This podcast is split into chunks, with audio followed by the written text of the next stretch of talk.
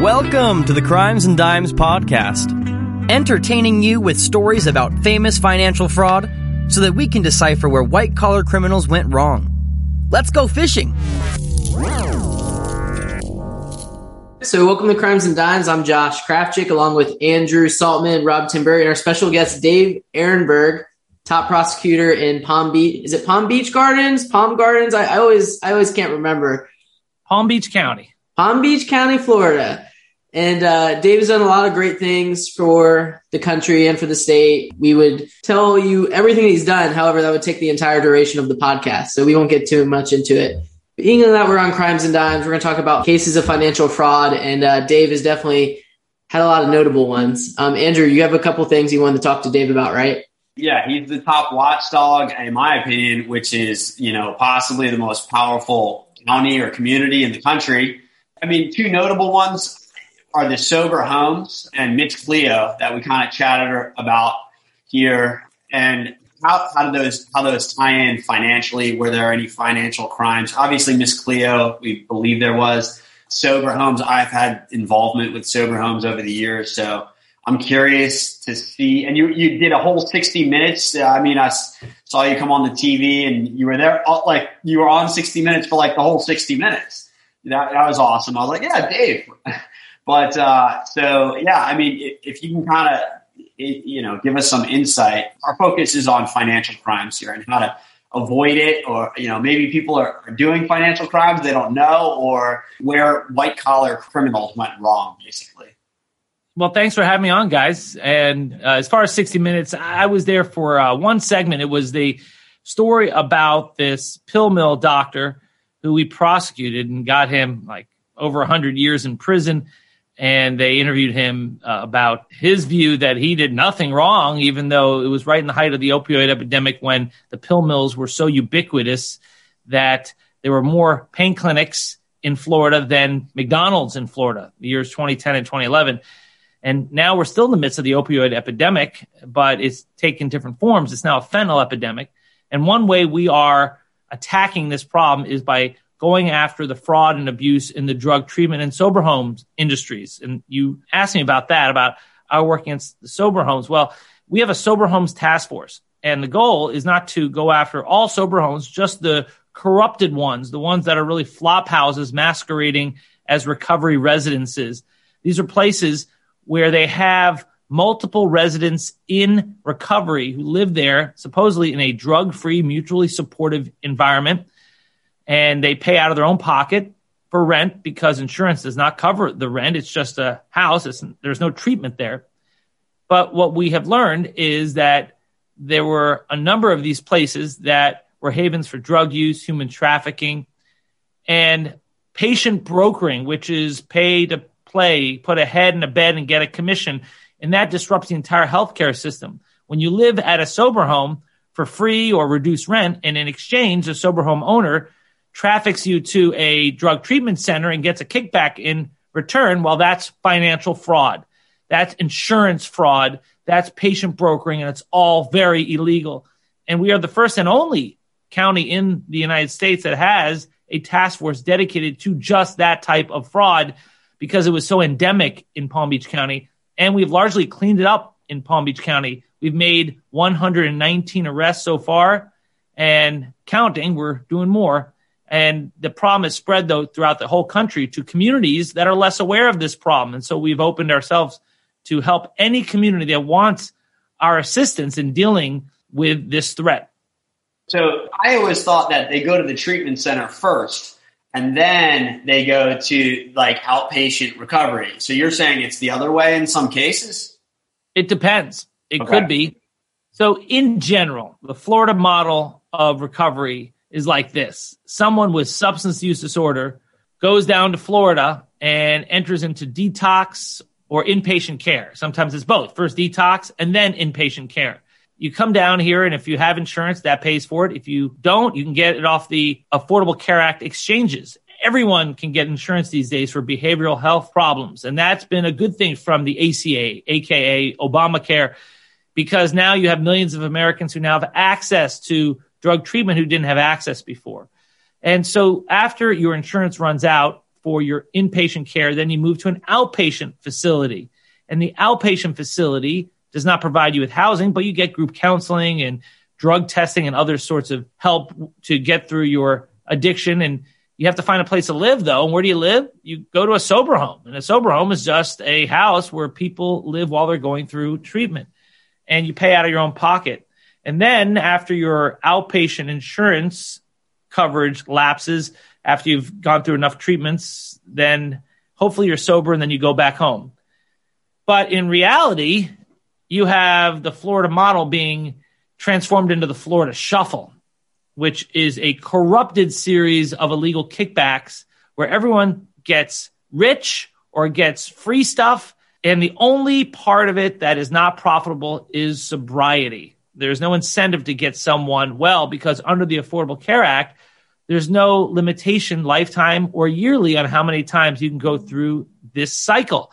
So every time you relapse, it's covered by your insurance. And so for the good providers, they want to get people well. The bad providers, though, want to keep people in this vicious cycle because they get enriched. The more services they provide, the more money they make because they get reimbursed through the Affordable Care Act requirements on a fee for service basis. That's old school fee for service, not an outcome based reimbursement model, but rather the more services you provide, the more money you make. So for the bad provider, there's an incentive to keep people in recovery. It's a relapse model rather than a recovery model. And so I praise the Affordable Care Act for helping people get access to behavioral health coverage.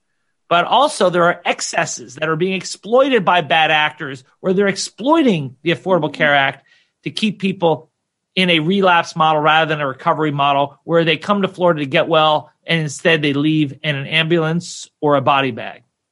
Okay, but you mentioned kickbacks earlier because that's sort of that's like a financial crime, right? So is that is that what's occurring in some of these like so they're funneling them, but they go into the homes first and then they're funneling them into the rehabs? Is that what's going on?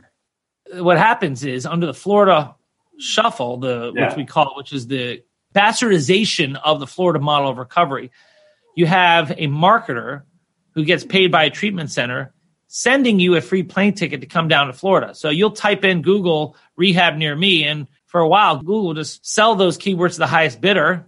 And rehab near me, if you live in Seattle, will come up to a rehab in Delray Beach, Florida, because that's who bought the keywords. Okay. We convened a grand jury that called out Google for this practice, and they've changed their marketing practice. And now they vet the advertisers through a third party. So um, you have this marketer that sends someone a free plane ticket to come down to Florida. That's illegal because that's an illegal gift. That's part of patient brokering. And you get this free one way ticket to sunny South Florida, and you're told you're going to go to like Heavenly Valley Recovery.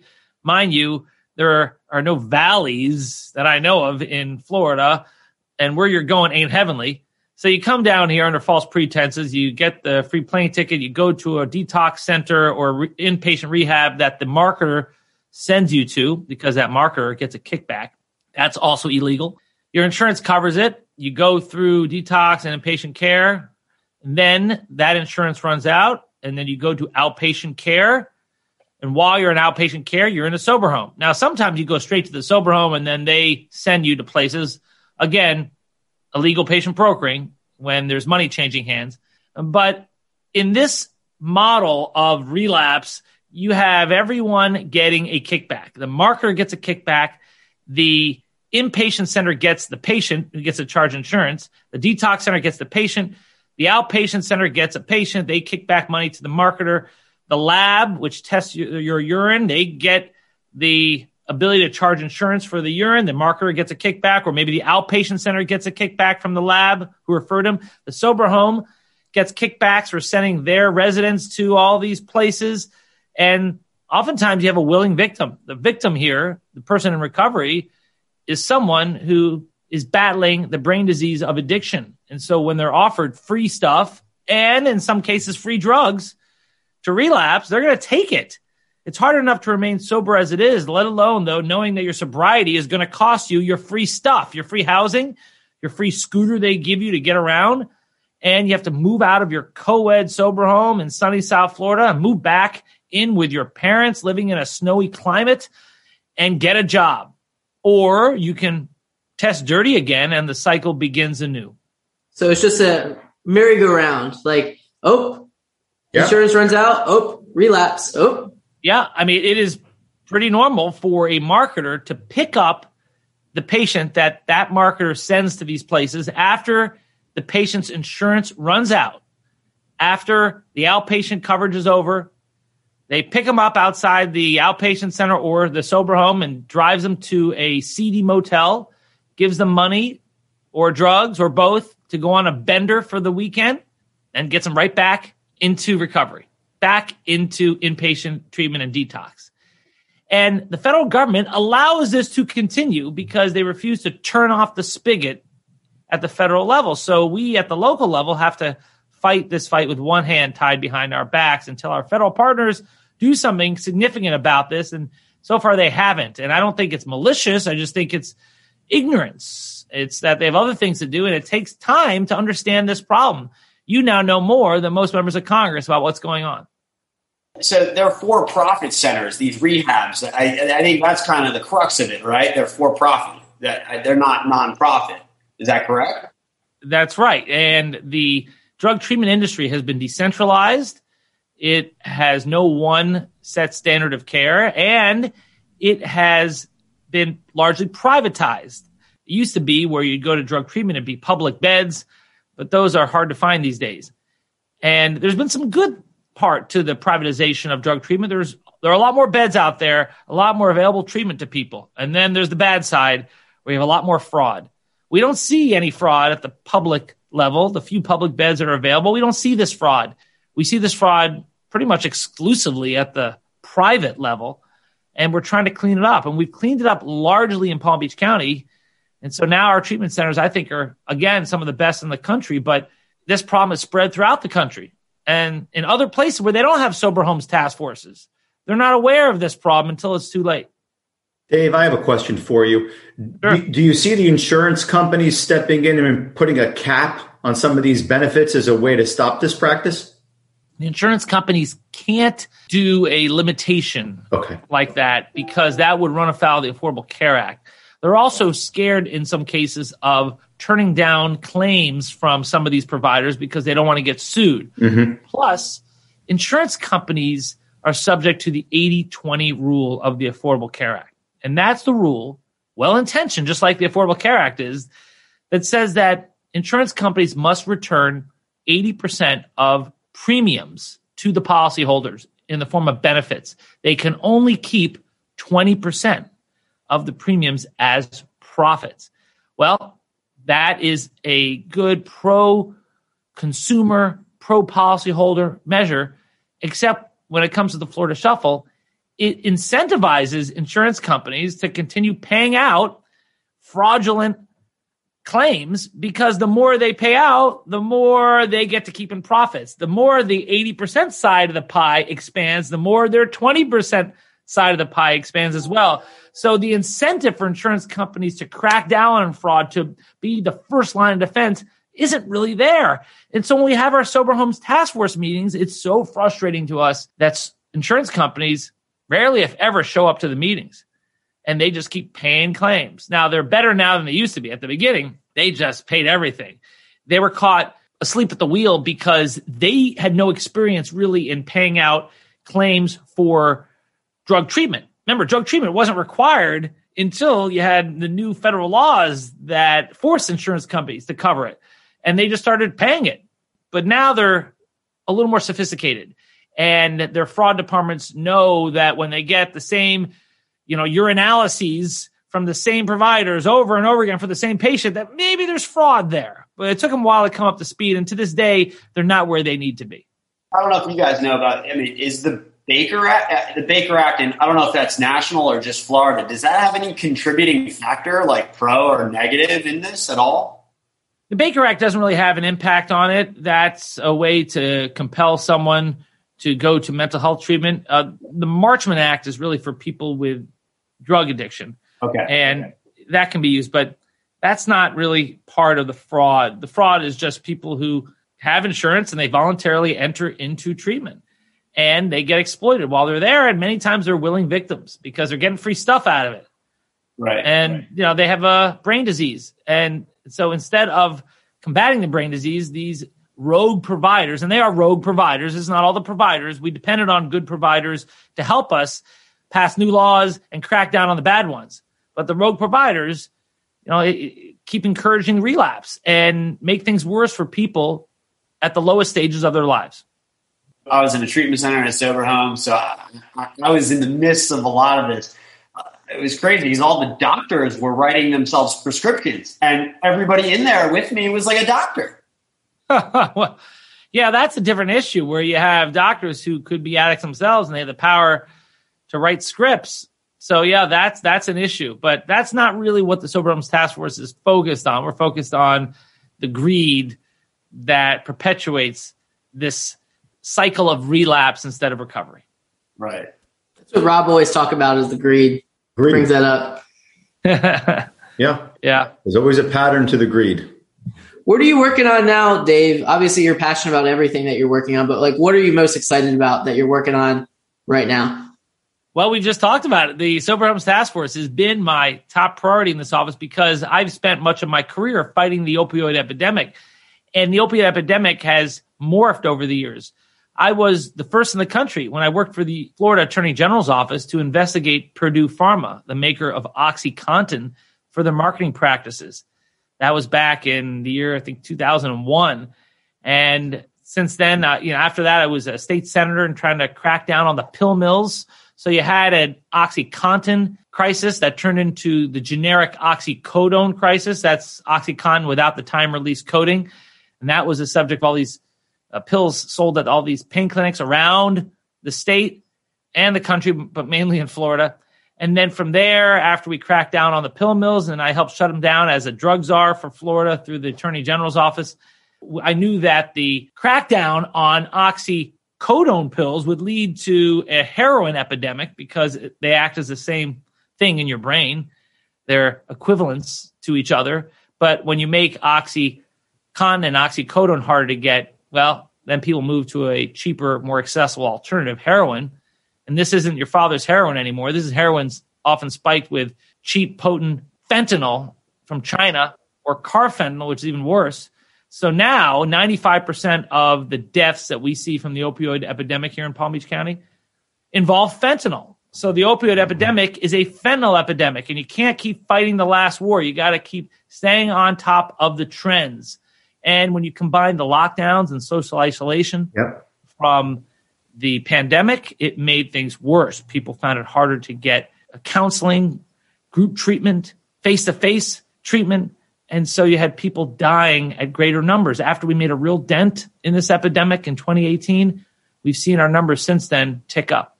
Yeah. Yeah, that sucks.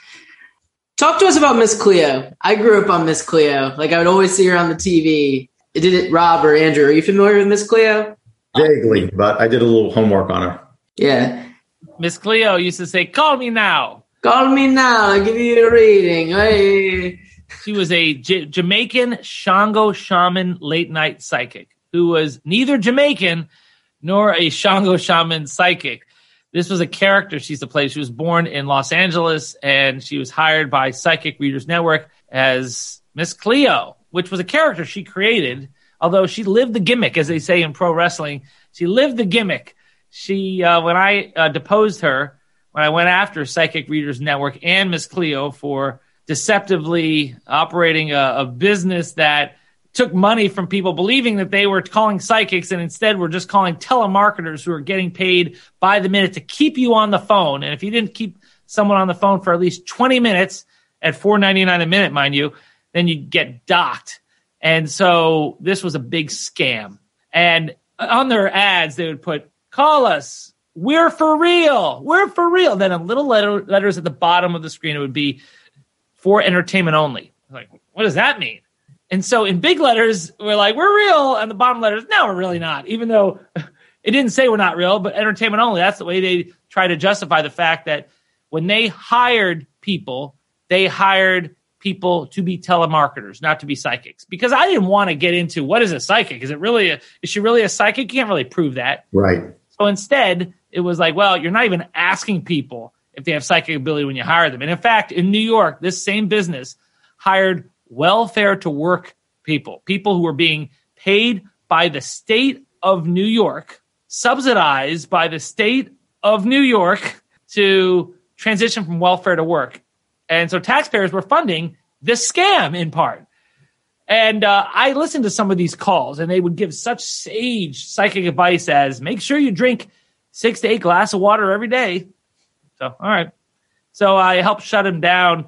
Uh, the FTC came in, and they were amazing, and they uh, they really laid the hammer down. When the feds come in while you're in the middle of a case, that's a good thing. And so, Psychic Readers Network is no more. Miss Cleo, we dropped her from the case after we were given enough evidence by her and, and the company that she was just hired as a spokesperson. She didn't get a cut of the profits, and uh, the the whole industry is pretty much no more. You know, the psychic industry is still there, but not the whole. Call me now and talk to some phony psychic on the other end of the phone. Have any of you gotten a psychic reading before? I've been to uh, law firm parties. I uh, remember this where they'd have a psychic and they would get it all wrong. They'd read my palm and say super general things like, like, well, I see that you're very successful. I'm like, well, you're at a law firm party and you're a lawyer. I'm like, yeah, it's a law firm party. And how do you know I'm successful? Just because I'm at a law firm party? Uh, but they would say things like that. And, uh, and, and, then they would get stuff terribly wrong. Like, you know, I see that you like to be on the water. No, no. Uh, the worst is when I took, I, I was at a, a, an event for Cookie, my beloved Basset Hound. They had this, you know, festival and as one of the things, they had a dog psychic there. So just so you know, I didn't pay for a dog psychic, but they had it there.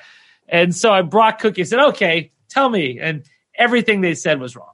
I mean, everything they said about didn't feel the need to prosecute prosecute them. Yeah, it's a soft science. It's hard to like pro- prosecute for fraud, and they didn't take my money, thankfully. Uh, but yeah, you know, when you go after these types of scams, you always work with legitimate players in the industry. So I met all these people who held themselves out to be legitimate psychics. And the government of Jamaica even called us to say, this person, this Miss Cleo, is not from our country. nice. Jamaica doesn't want her either. Dave, are there any new themes, anything you're seeing out there that's kind of on the horizon that people aren't aware of yet? Anything we should be watchful of?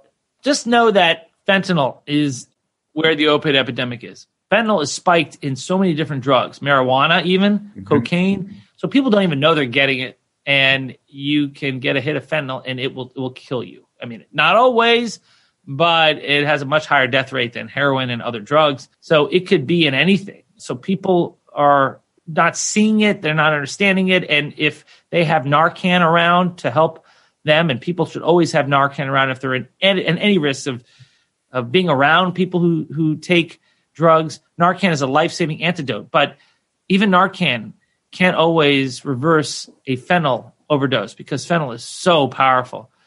So um, I guess my advice is to be wary of the drug fentanyl. If you're taking other recreational drugs, first stop. But if you can't stop, uh, try to make sure there's there's Narcan around at all times to reverse the overdose, especially if fentanyl gets in your drugs.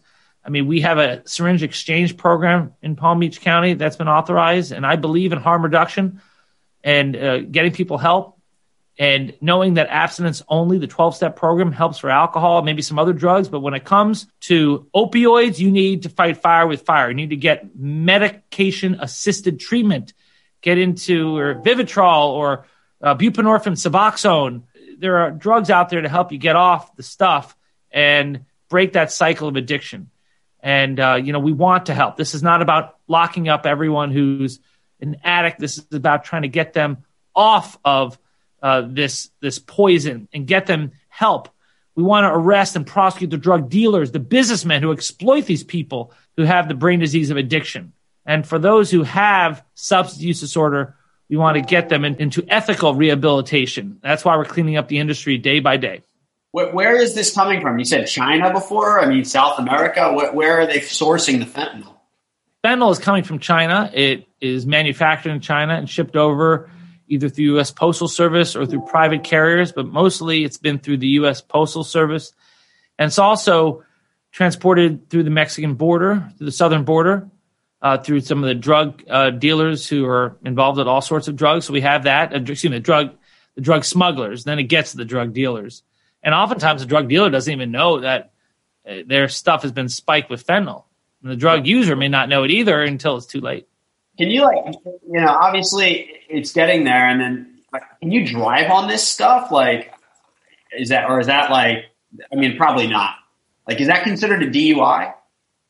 Fentanyl would be a substance that, it, it, well, if you're on drugs and you're driving, you can get busted for DUI. DUI is not just about alcohol, but alcohol is the easiest one to test for.